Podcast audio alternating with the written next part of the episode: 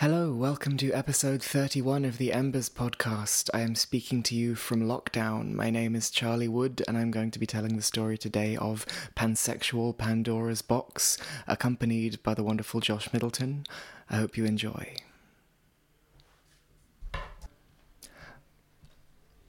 Pansexual Pandora's Box.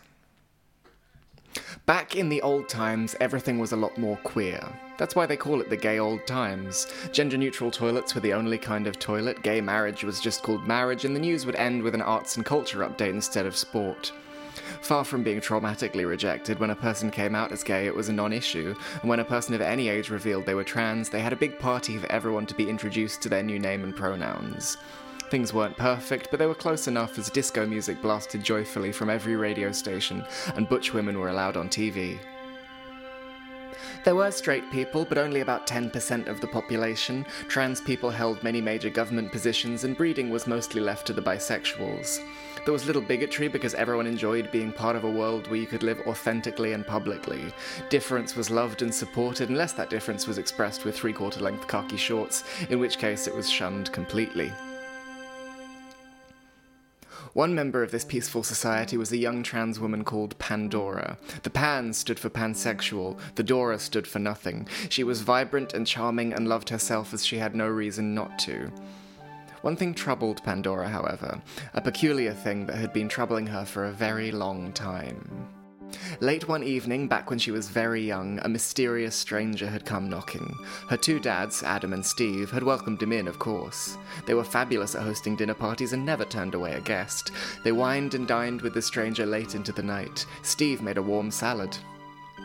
Time came the stranger had to depart, but he insisted that as a thank you gift for their hospitality, he would leave them with a medium sized, ornately carved box with two large gold fastenings keeping it shut tight.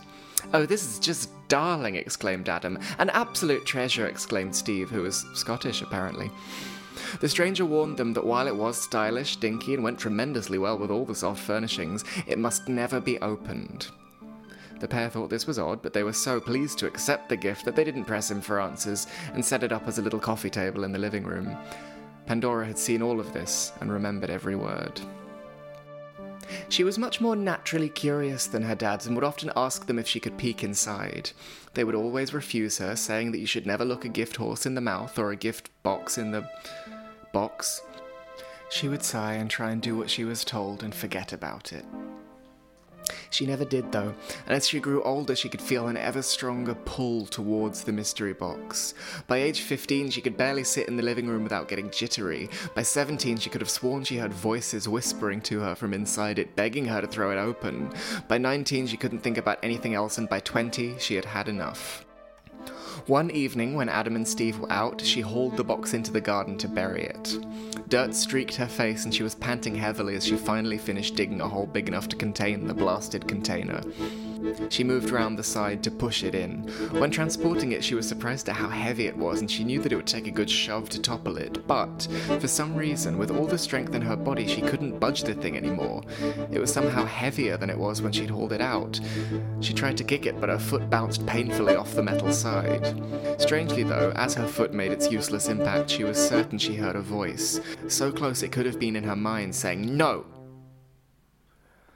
Pandora had always said she felt like there were voices coming from inside the box, but she'd always meant that much more as a metaphorical thing. But now there was no doubt in her mind that something or someone had spoken to her. She leaned her head down and d- listened to its decorated walls. Sure enough, a voice was coming from inside. Please! came a little voice. Please let us out! We've been trapped in here for so long! Help! This changed everything.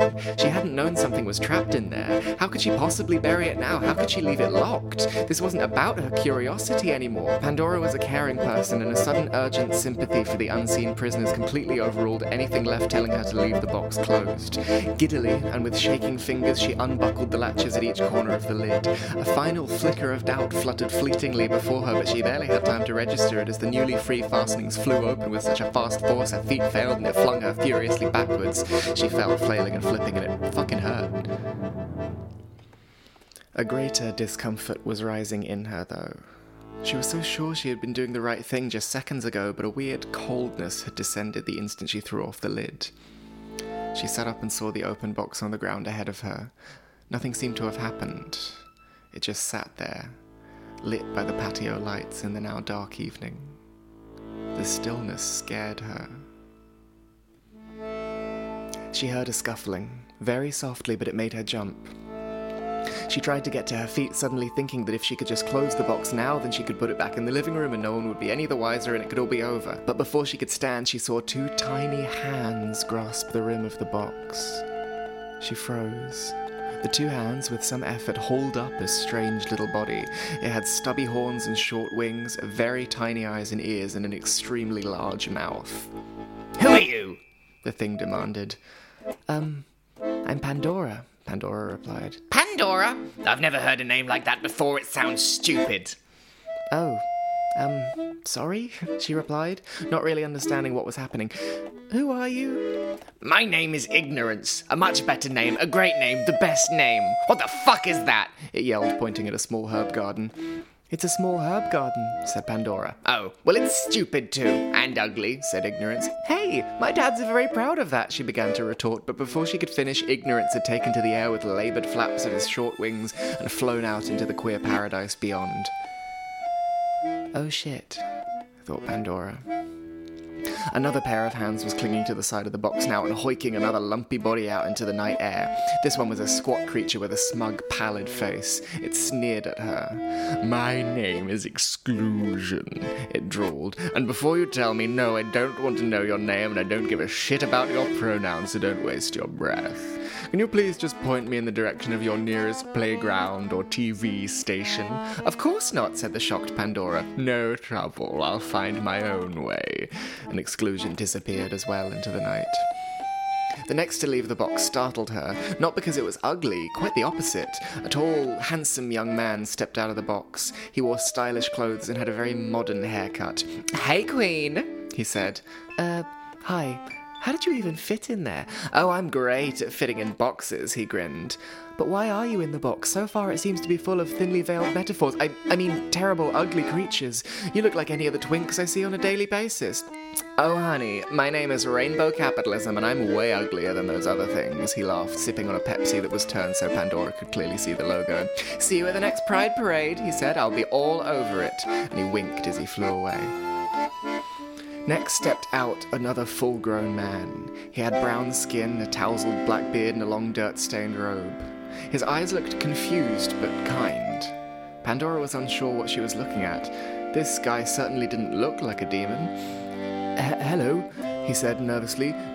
Do you know what's happening? My name's Jesus, and I don't think I'm in the right pl- A loud screech of laughter cut him off as suddenly another man jumped out of the box and threw a sack over Jesus' head. The second man was white, slim, and had a brown beard that looked oddly like it had been shampooed and straightened. It's me, people's idea of Jesus, he screeched as he wrestled actual Jesus to the floor. I'm a bastardization of the teachings of a real Jesus that people use to prop up their latent conservatism. He cackled and flew away into the night, the real Jesus struggling and flailing over his shoulder.